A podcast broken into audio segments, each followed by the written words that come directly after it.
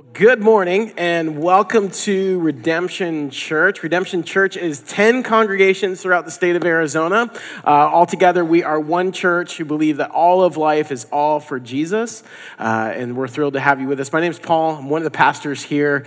So if you're in the room or if you're joining us online, so glad that you are with us. But it's good to be together, isn't it?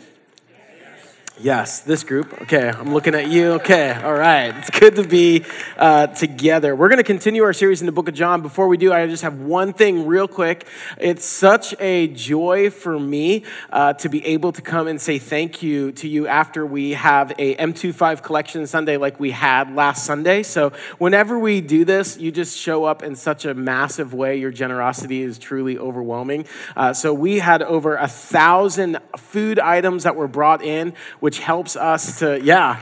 So I think it's like 60 something boxes uh, of food, and we're able to give that to the town of Gilbert to help them replenish their food banks uh, that have been diminished because uh, our neighbors who have just been suffering through uh, COVID, pandemic, just stuff that's going on. And so we have a very tangible way to be the hands and feet of Jesus, which is what M25 is all about. It comes from Matthew 25, which is just God's uh, instruction to us to show up in the world um, as Jesus and uh, bless people in really tangible ways. So thank thank you. I love being able to say thank you uh, for that. Well, in Martin Luther King Jr.'s letter from a Birmingham jail, uh, Dr. King was in prison for nonviolent demonstration against segregation.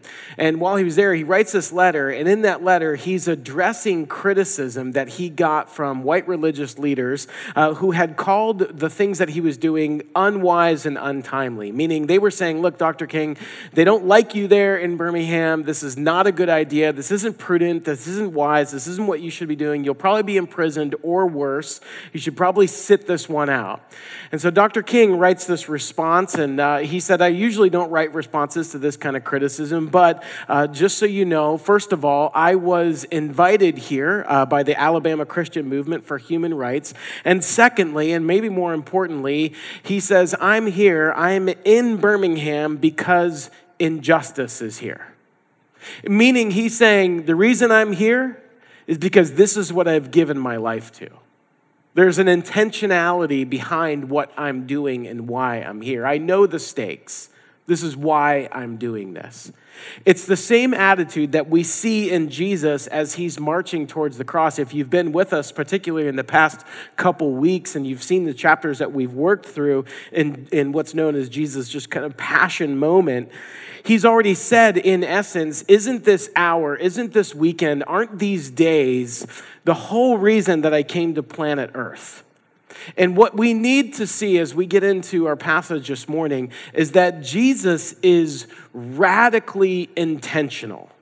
He's not the victim of a series of unfortunate events. He is the lion of Judah, and the cross, death, sin, Satan is his prey to devour and defeat. Let me look just real quick again at the passage that Deb wrote we're in john chapter 18 john chapter 18 if you have a copy of the scriptures with you you're not maybe familiar where the gospel of john is. It's in the new testament which is uh, in essence the second half of the scriptures. So it goes the book of matthew and then mark and then luke and then john. And we're in the 18th chapter there this morning. Uh, and as we continue in John this morning, we're really only going to look at two verses, um, and, and then we're going to take a, an intentional look um, at the doctrine of substitutionary atonement. We don't always take Sundays like this where we take a look at a particular doctrine, but we're going to do that this morning. The passage speaks to that. Now, now doctrine uh, is a way, and this is a very simple understanding, but, but doctrine is a way of understanding and and describing the true things that we believe about God.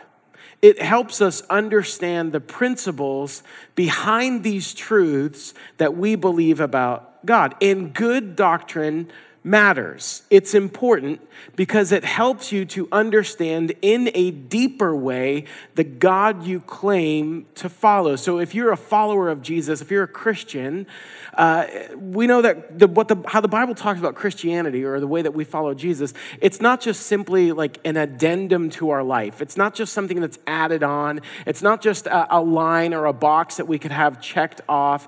Uh, the scriptures say that when you follow Jesus, He is your life. He is your life. So, this Christianity is not just something that's tacked on. So, if that's true, if this is our life, then we should understand and, and dive as deep as we can into understanding this God that we claim to follow. And that knowledge has a purpose. And the purpose is that it leads us to greater worship and love. Worship is the way that we orient our life or the direction that we point our, all of our life towards. Good doctrine should orient our worship, our lives, and love is the way that that is lived out. So, good doctrine doing its work in our lives should reorient us, point us towards what is true and, and create in us a life of lived out love. It should grow your love for God, your affection for God, and your love for what He loves, which is what John 3 16, God so loved the world. This section is on it this was great. It's only 1044. Everybody else is going to wake up. I'm going to love it.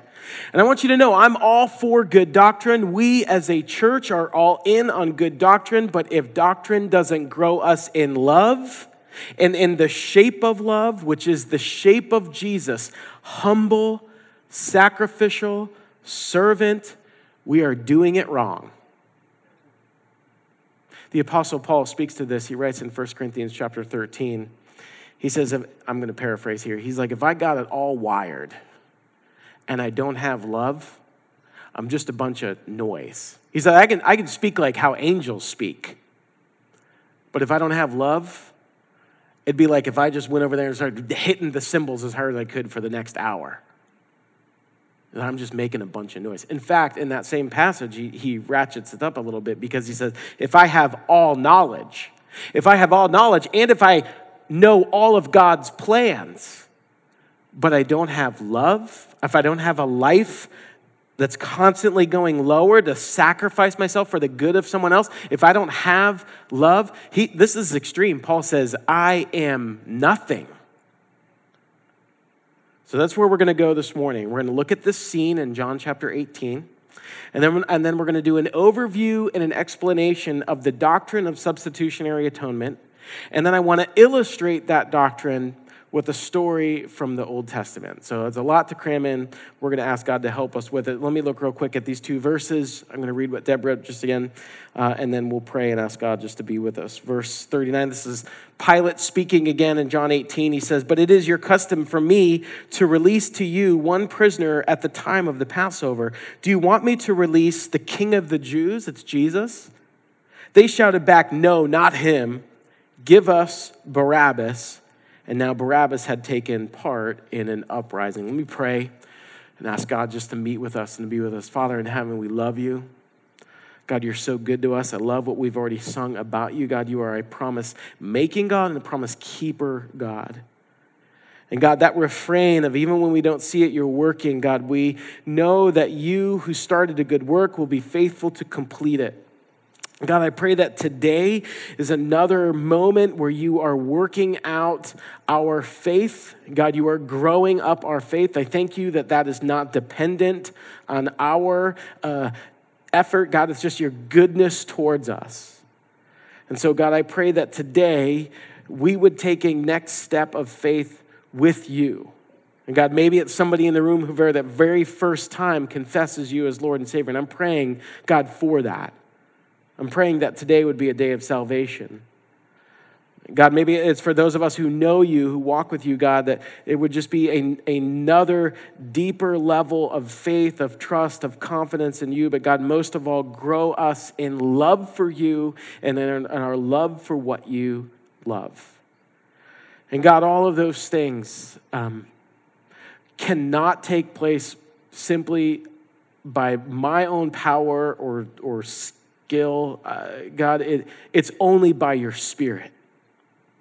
Because I'm asking an audacious thing, God. I know it. I'm asking for you to speak to me and through me. I'm God, I'm asking for you to use me to do your good work for your good pleasure. But God, I need you for that. So, Holy Spirit, would you come?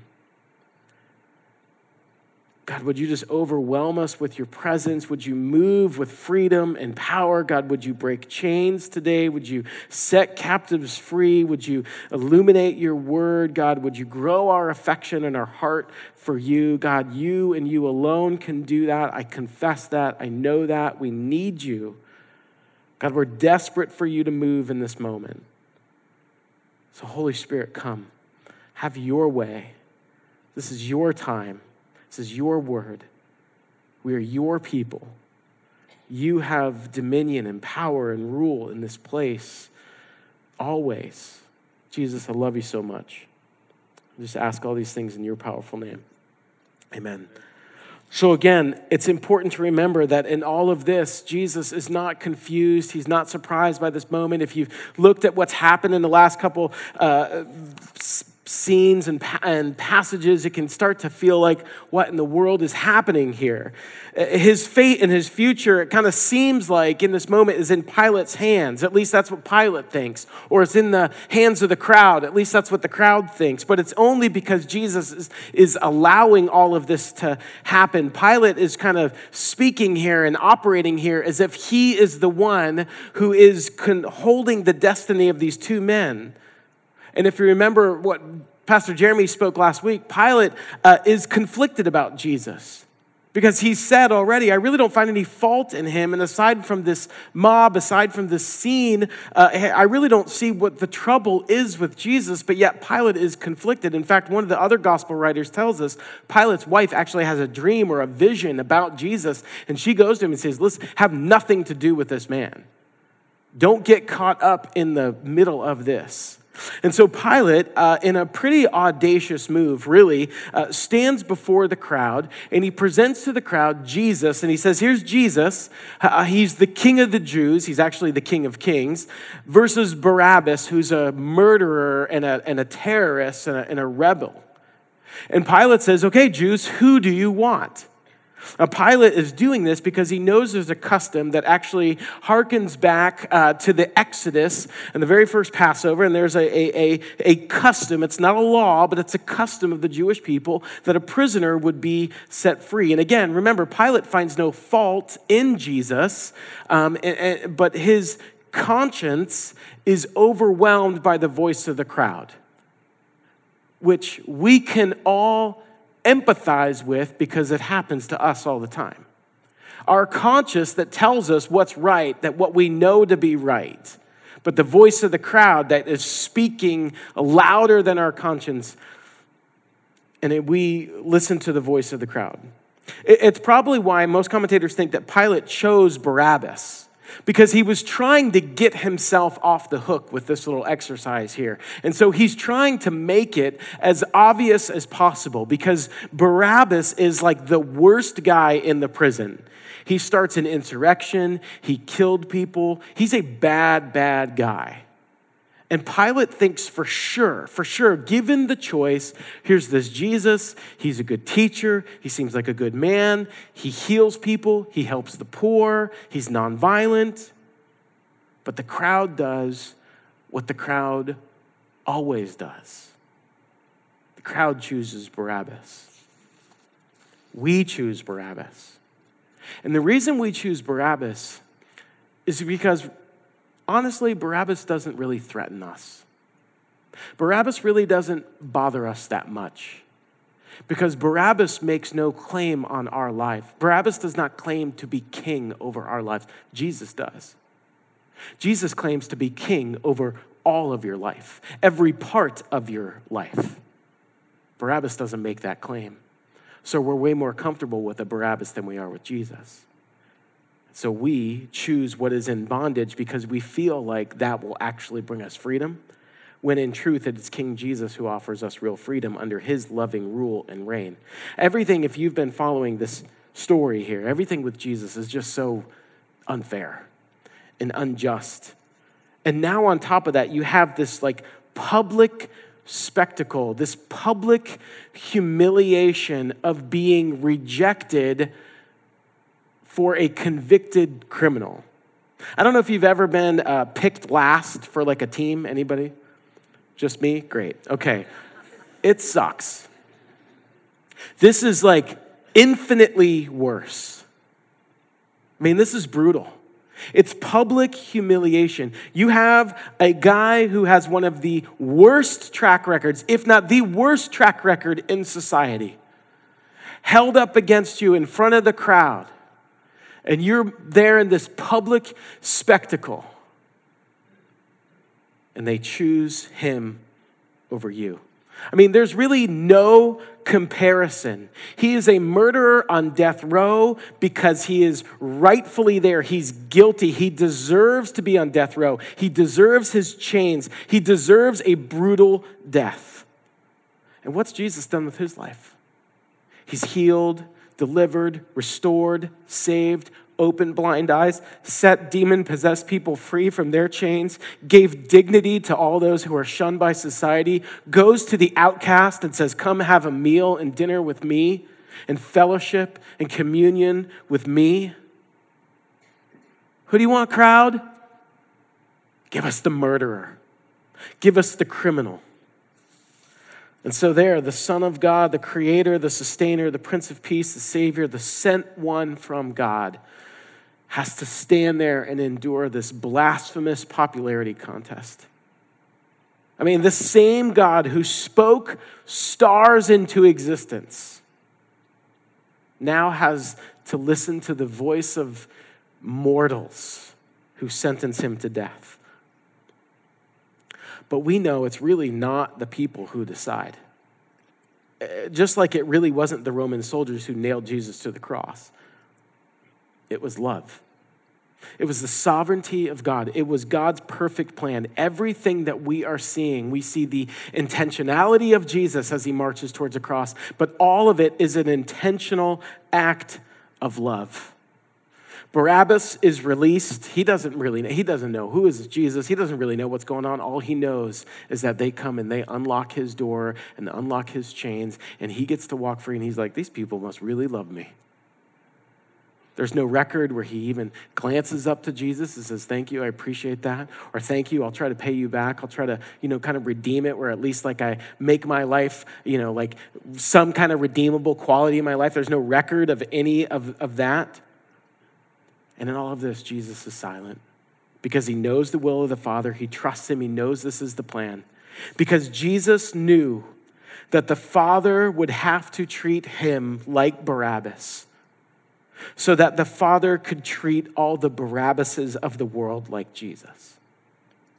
Bruner's a commentator. He says that he who did nothing wrong was condemned for everything, so that we who have done everything wrong would be condemned for nothing remember, Pilate's not in charge here. The crowd's not the authority here. It was the love of the Father that rules this moment, and the love of the Son for the Father that guides his steps. God's redeeming love is what's driving all of this. The cross is not a detour in, in otherwise successful ministry of Jesus. The cross has always been the design and the destination of Jesus' life in ministry. Josh Butler is one of the lead pastors at Redemption Church Tempe. He's written several books. One of his books, The Pursuing God, he says this to explain this. He says, The cross is not happening to Jesus. Jesus is happening to the cross. And Jesus' motive is love. He is the Son of God who loved me and gave himself up for me. Jesus goes to the cross compelled by affection and driven by desire, moved by longing. He sees the cross as an act of service, explaining his mission. The Son of Man did not come to be served, but to serve and to give his life as a ransom for many. The cross is a, is a signpost of divine love poured out for the world. What's being displayed here is what we call the doctrine of substitutionary atonement. Thomas Schreiner is a theologian. He talks about it this way He says, All people are in need of a substitute since all are guilty of sinning against the holy God. We see that in Romans 3. All sin deserves punishment because all sin is a personal rebellion against God Himself. While animal sacrifices took on the guilt of God's people in the Old Testament, these sacrifices could never fully atone for the sins of man. For that, Jesus Christ came and died in the place of his people, substitution, taking upon himself the full punishment that they deserved, the penalty. And Jesus Christ took on the full punishment that we deserved for our sins as a substitute in our place, and that all other benefits or results of the atonement find their anchor in this truth. So, penal substitution means that Christ died in the place of sinners taking upon himself the penalty and the punishment they deserved. And sin deserves punishment because God is holy, meaning other than, totally unique, nothing like him. And breaking the law is not merely an impersonal reality, meaning, like, well, it's not hurting anybody, it didn't harm anybody.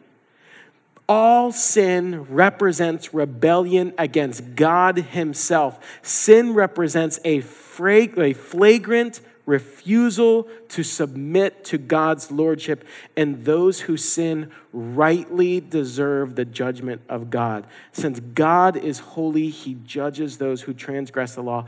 And the Apostle Paul says that God is just to punish people forever with their sin.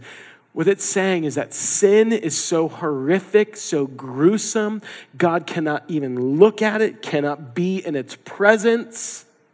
It's like this. I didn't say this first hour, but it reminded me of this story when my daughter was young. My oldest daughter was real young. We were trying to teach her how to swim. We'd be in the pool, and I would hold her and trying to get you, trying to get her used to kind of going underwater. Uh, I would, I'd hold her in my arms, and then we would dunk underwater and then dunk up real quick. And so she would, you know, her face was here, and she'd be looking at me and say, "Okay, you ready?" She's like, "No." And we're like, "Well, we're gonna do it anyway." And so we go under, and she comes up. Ah, you know, I'm like waterboarding my toddler. Um, well, one of these times we kind of went down and we kind of came up and she was looking at me and she goes, Daddy, disgusting. I was like, What are you talking about?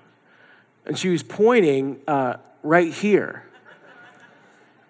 And what had happened was a wet booger or wooger was on my lip.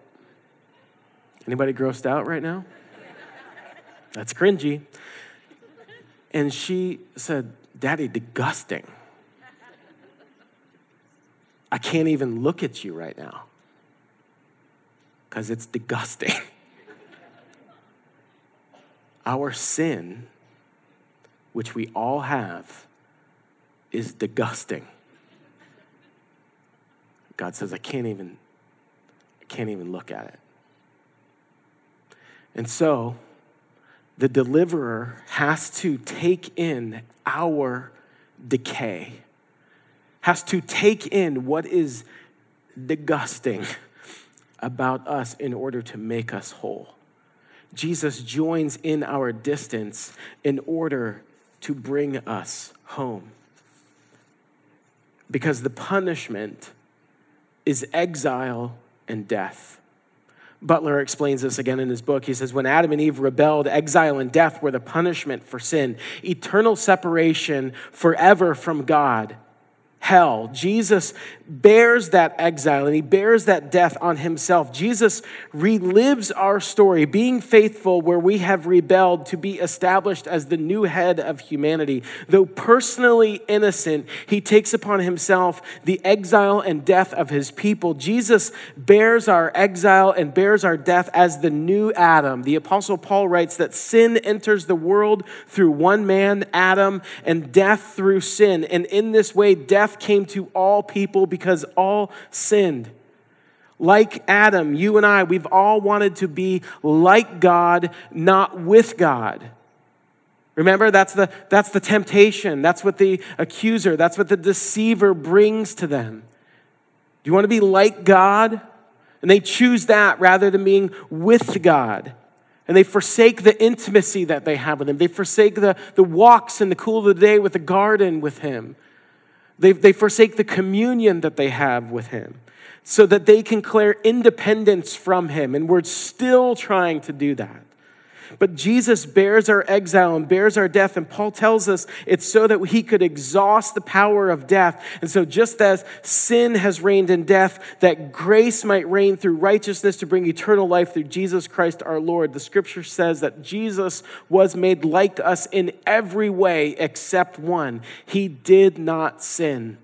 Jesus endured everything that you and I have endured, except he did not join in the rebellion against the Father that you and I have joined in. And yet, though he had no sin, the scripture says Jesus becomes sin for us. Romans 3 21 through 26 is kind of the central text on this. The Apostle Paul writes this But now God has shown us a way to be made right with him without keeping the requirements of the law, which we could never do anyway.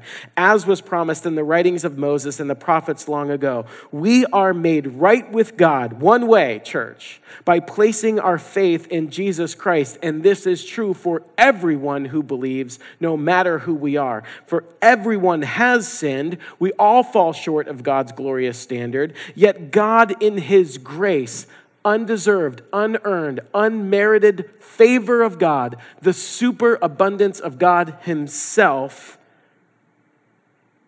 freely makes us right in his sight. He did this through Christ Jesus when he freed us from the penalty for our sins. For God presented Jesus as the sacrifice for sin, and people are made right with God when they believe that Jesus sacrificed his life, shedding his blood. This sacrifice shows that God was being fair when he held back and did not punish those who sinned in times past, for he was looking ahead and including them in what he would do in this present time. God did this to demonstrate his righteousness. So Paul's saying God's right to do this, for he himself is fair and just, and he makes sinners right in his sight when they do what? When they believe in Jesus. Paul is essentially saying here listen, a right relationship with God cannot be obtained through any work that you would do on your own, through keeping the law, only through faith in Jesus Christ. And so it teaches us then that God's righteousness, God's holiness, God's justice are all satisfied in the death of Jesus. In the cross of Christ, God is shown to be loving and holy and merciful and just, the just and justifier of those who put their faith in Jesus. And God has not compromised his justice since Christ has borne the penalty deserved for sin, dying as a substitute in the place of sinners. 2 Corinthians 5:21 says, "God made the one who did not know sin, Jesus never sinned, to be sin for us. He never did anything disgusting, but became disgusting for us." So that in him we might become the righteousness of God. It's this beautiful, totally lopsided exchange. Jesus takes our sin by dying in our place, and we receive his righteousness or his rightness. So on the cross, it's not so much that Jesus is being punished instead of humanity as it is that humanity is being punished in Jesus. Jesus bears our exile and death, taking our penalty upon himself, not as an innocent bystander, but as the head of his body, and he does it to exhaust its power and raise us to new life. And the Gospel of John has shown us over and over and over again the Father sent the Son, but the Son rejoiced to do the will of the Father. All right, real quick, I want to just illustrate that doctrine from a story in the Old Testament. So if you have a Bible, flip to the very first book in your Bible, Genesis chapter 22. Um, Genesis chapter 22, um, and I want to look at the story. We're going to look at a man named Abraham. Uh, Abraham is a guy where God came to him and he said, Abraham, I have a blessing, I have a promise over your life. Uh, and through you, generations and nations will come and they will be blessed by me. And so he's promising this lineage out of Abraham. Uh, so he says, Abraham, you are going to have many sons, many sons will Father Abraham have? I'm one of them, so are you. Let's just praise the Lord. I'm trying to figure out how many people were raised in church in this room. So there we go. A few of them. Okay. Right arm. All right. Okay. So in chapter 22, we pick up in Abraham's life. Let me look just at verse 1 real quick. Sometime later, God tested Abraham and he said to him, Abraham, here I am, he replied. Okay, so Abraham's had a long life. God has come to him and said, I'm going to bless you. I have this promise over you. There's going to be just generations that come from you. You're going to be, you're blessed to be a blessing to so many. He's over 100 years old at this point, where we're seeing he's probably about 113. Um, it's been a life of disappointment, a life of hope. It's been a life with some pain. He's actually had some opportunities that he's had to turn down because of his relationship with God and integrity. But ultimately, for Abraham, it's been a life of blessing. God's really taken care of him. It's been a full life. And at this moment where we find him in chapter 22, Abraham's in a really good place. Later in life, God's finally given him a son of his own. That was the big deal with, with Abram. So when God came to him, he was old. His wife was, uh, hadn't had any kids. They hadn't had any kids. And God says, I'm going to bless you like crazy. You're going to have so many children. And he's like, Well, we don't even have one. So this is going to, we got a lot of work to do. Um, and he goes a long time without even seeing that promise. Finally, God blesses him, gives him Isaac. Um, and, and, and in fact, Isaac is a name that means laughter. He brought so much joy to Abraham. He's He's the fulfillment of God's promise in Abraham and Abraham's wife's life. So now Abraham's also kind of settled down. If you know his life, he kind of lives this like nomadic life. In chapter 21, it says that Abraham started planting trees, which is what you do when you finally settle down. So he's on the back end of his life. He's got his son, he's got his tree, he's got his wife geographically where he's at he's literally kind of like on the mediterranean coast so he's just kind of sipping cocktails with his woman and his son. He's, uh, he's got a great life. And into that moment everything is set everything's good finally and god comes to test him. And that conversation starts pretty good. Abraham he's like yes here god. So good to hear from you again. Immediate response. Look at verse 2 then god said take your son your only son, as if Abraham needed that clarification, whom you love. We're getting a little closer now. Isaac, extremely specific. And go to the region of Moriah, sacrifice him there as a burnt offering on a mountain I will show you. One thing that you're going to see in these verses that we're going to read this morning quickly and in this chapter. It's a little bit different than other parts of the Old Testament. Uh, you see, in other places in the Old Testament, there would normally just be like a few sentences that would explain um, like big swaths of time that had passed. Like years would pass with just like a few sentences. Chapter 22 is different in the Old Testament, it, it, it takes its time, it intentionally slows way down. Uh, it'd be like it's thematically moving in slow motion so that you would really feel the tension of what's happening here, that you'd really be in the moment of what's taking place in this story and realize what a big deal is. God says to him, is take your only son, your heartbeat, your laughter, what you love the most on this planet and offer him as an olam. It's a particular kind of sacrifice. It's a, it's a burnt offering. It means the whole thing is to be consumed. There are different kinds of offerings. Some you'd have like a part of the animal that would be cut off, you could eat it later, or parts that might be used for something else somewhere, somewhere else. But this sacrifice is to be complete. The whole thing, completely burned up. Your only son. Verse 3 says this So Early the next morning, Abraham got up and loaded his donkey, and he took with him two of his servants and his son Isaac. And when he had cut enough wood for the burnt offering, he set out for the place that God had told him about. On the third day, Abraham looked up and he saw the place in the distance. So, uh, not only does Abraham do what God asked him to do, he gets up early to do it. So uh, he doesn't like sleep around. It's, it's, it's like it's instant obedience. It's actually kind of, kind of odd if you think about it. Abraham, I want you to go kill your boy. Okay, here we go, up and at him. Early to rise.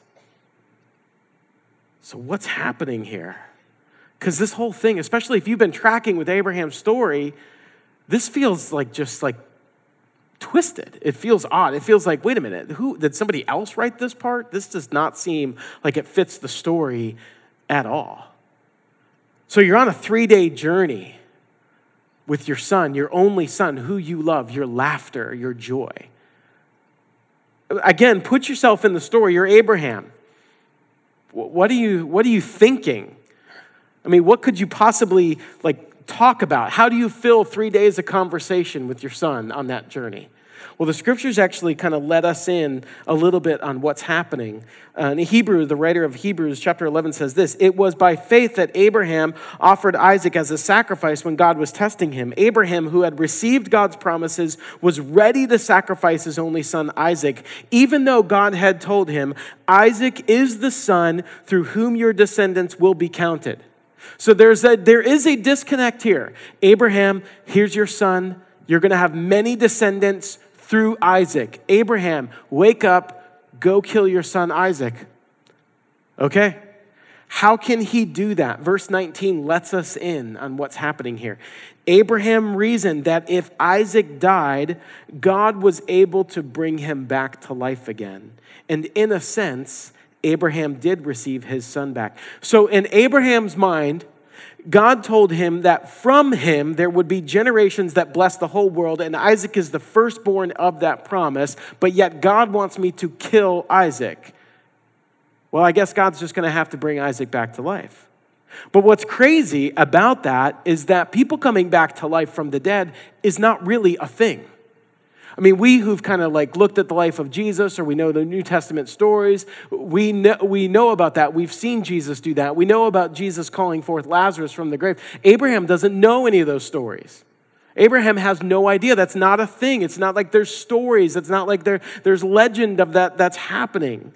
But Abraham knows, God, you are faithful to your promises, so I'm going to let you take care of all the details on how you keep those promises. This is not the point of the message, but it is a great point to remember that God, you can do things I've never even seen or heard of to bring about your promises and purposes in my life. That's the kind of faith that Abraham has here. He says, I don't understand it all, but I trust you with everything, so I'm going to do what you say. Because Abraham's lived a life where he's seen what happens when he obeys God and he's seen what happens when he does it his own way. When I obey God, God there's flourishing. God brings about blessing. When I do things my own way, my life devolves into chaos.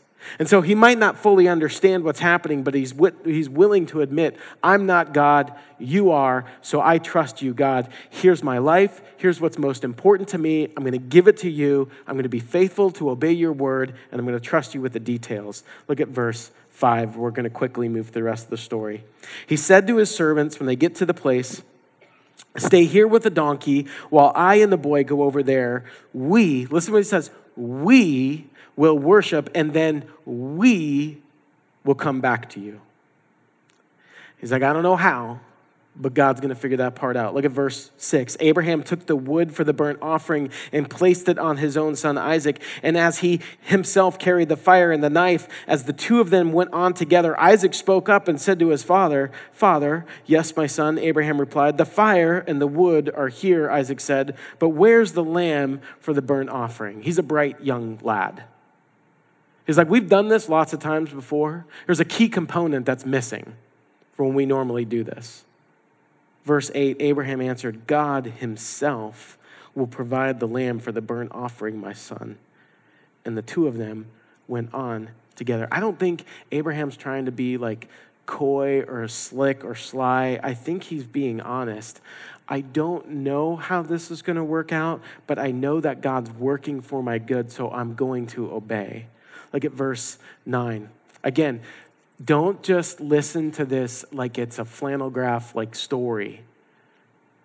Flannel graphs like this whole other thing. I, I can't explain it. But it's like a magic way of pictures that stick to a piece of material. I don't, it was great. Anyway, don't just listen to this as if it's like a story that didn't happen. Put yourself in the story as you listen to verse 9. Listen to verse, listen to verse 9. This is, this is powerful.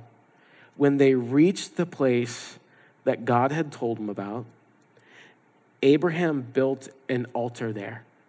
You're Abraham. You have to kill your only son. You're building an altar. What's going through your mind as you stack the rocks on top of each other? He arranged the wood on it. Each piece of wood you lay on the altar that you will light on fire, and your son, your only son, will lay on that fire. What's going through your mind? Now, Isaac um, is not like a little kid. He's, scholars think he's about like 13 years old, which is, means that you have to outrun a guy who's 100 years older than you. I think you could do that. But he doesn't. Because it says he bound his son Isaac and laid him on the altar on top of the wood. How do you do that? How do you do that? How do you take what is most precious to you and put it on the altar? They trust God. They trust God. Look at, look at verse 10. It says this Then he reached out his hand and took the knife to slay his son. It's great. I mean, God lets him get that far verse 11. But the angel of the Lord called out to him from heaven, Abraham, Abraham, here I am. This is the greatest interruption in the history of interruptions. I've never wanted to hear your voice more, God, than right now. Do not lay a hand on the boy, he said. Do not do anything to him. Now I know that you fear God because you've not withheld from me your son your only son. I mean, God lets him go that far. He could have stopped him when Abraham woke up real early and packed up the donkeys. God could be like, hey, I can tell you're serious. You didn't even sleep in. I have another plan. There's a whole three days they're riding together. God could have showed up at any time there. God could have stopped him when they're up on the mountain. When Isaac says, Hey, God, uh, or Hey, Dad, no lamb here. God could have said, you did it, guys. Thanks for the faithfulness. God lets the knife be in the air above the son. He says, Whoa, that's enough. Look at verse 13. It ends with this Abraham looked up, and there in the thicket he saw a ram caught by its horns. And he went over and he took the ram and sacrificed it as a burnt offering instead of his son. And so Abraham called the place the Lord will provide. And to this day it is said, On the mountain of the Lord it will be provided. Mount Moriah means the place to meet with God. And Abraham names the place Yahweh Yireh, Jehovah Jireh, the place where God provides. Because when you decide, I'm going to trust God with every part of my life, it's not just that you meet with God, you get to see God provide for your life. But the greatest thing to happen here to Abraham is that he gets to see a deeper part of God's heart more than anyone else. When you say, God, all of my life is yours, what's most precious to me is yours, God gives you access to the deepest part of his heart. Psalm 25 14 the Lord confides in those who fear him. Think about that. The Lord confides in you, in me, when we revere him to such a level that we say, God, you can have every single part of my life. He makes his covenant known to them. Galatians 3. So also Abraham believed God and it was credit to him as righteousness. Understand then that those who have faith are children of Abraham. Scripture foresaw that God would justify the Gentiles by faith and announce the gospel in advance to Abraham. All nations will be blessed through you. So those who rely on faith are blessed along with Abraham, the man of faith. What Paul is saying there is Abraham got to hear the gospel before anyone else. He heard that the whole world would be blessed through him. The promises were spoken to Abraham and to his seed. And scripture does not say, and to seeds, meaning many people, but to, and to your seed, meaning one person who is Christ. Abraham standing on that mountain in a moment of worship, God reveals to him the solution for humanity's greatest problem that we could never solve on our own. It's ultimately the picture of another son, a greater son, who would walk another hill in perfect obedience to and in accordance to the will of his father. Abraham laid the wood on the back of his son Isaac and made him carry it up the mountain. Jesus would carry his own wooden cross to be a sacrifice for us. And when it came time for Abraham to sacrifice his son, God said, No, that's enough. There's only one Father who will have to see that through. It's not you, Abraham. It's not your son. It's mine. My son will provide the shed blood for all the awful things that my children will do. It's not going to be your son, Abraham. It's going to be mine. When Jesus was hung on the cross, Jesus was pierced God's son was pierced so that Isaac wouldn't be, so that you wouldn't be, so that I wouldn't be. God sacrificed his son for the blessing of the whole world, that all the horrible, horrific things that we have done and that have been done to us would be paid for, atoned for by that God man, Jesus. I want to invite the band up. We're going to move into a moment of communion. But as I close, it's important for us to remember the story of Barabbas matters to us because we are Barabbas. The, the name Barabbas means son of a father.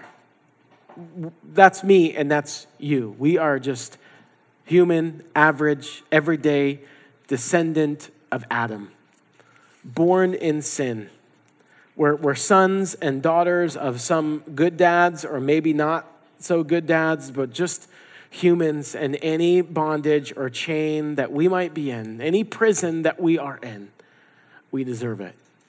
We've earned it. Jesus is the Father's Son. The eternal inheritance is rightfully His because He and He alone is perfection personified.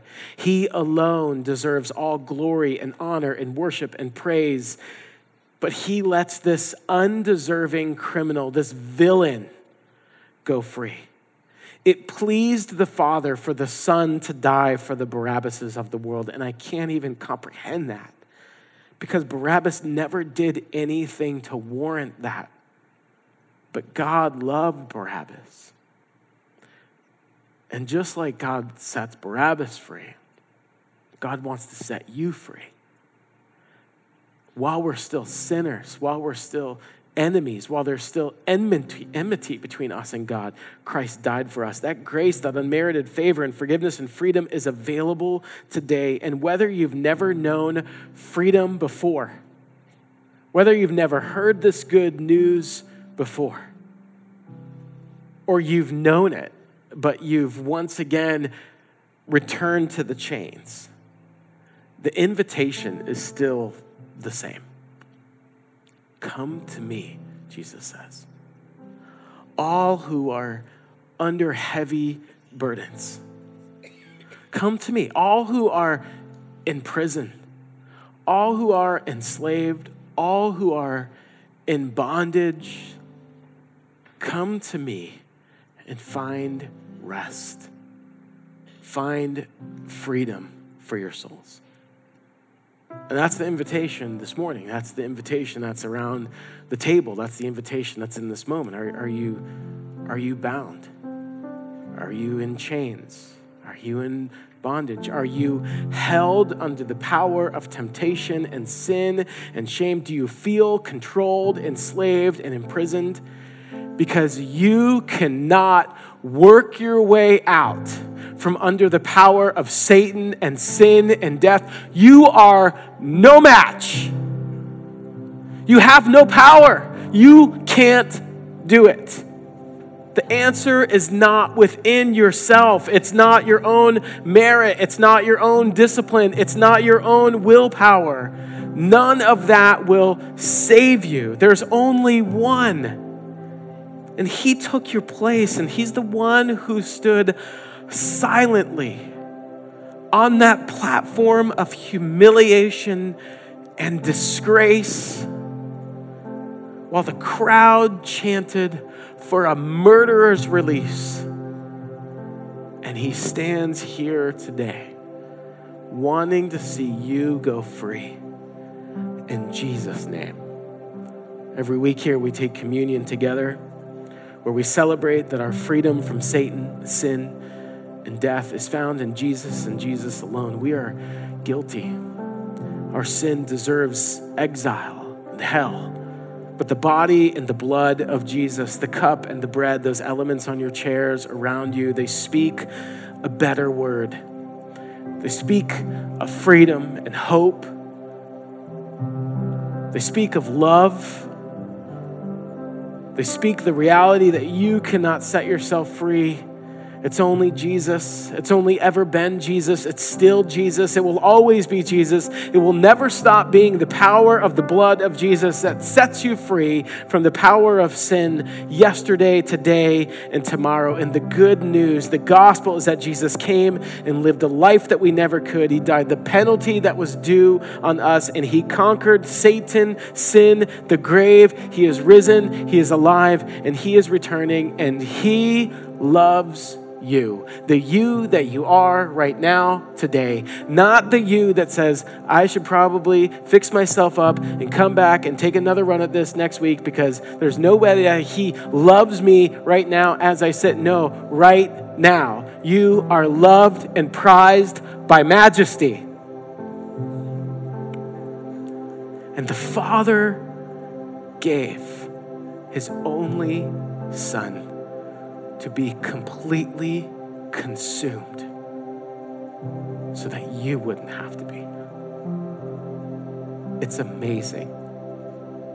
It's the greatest news to ever hit planet Earth.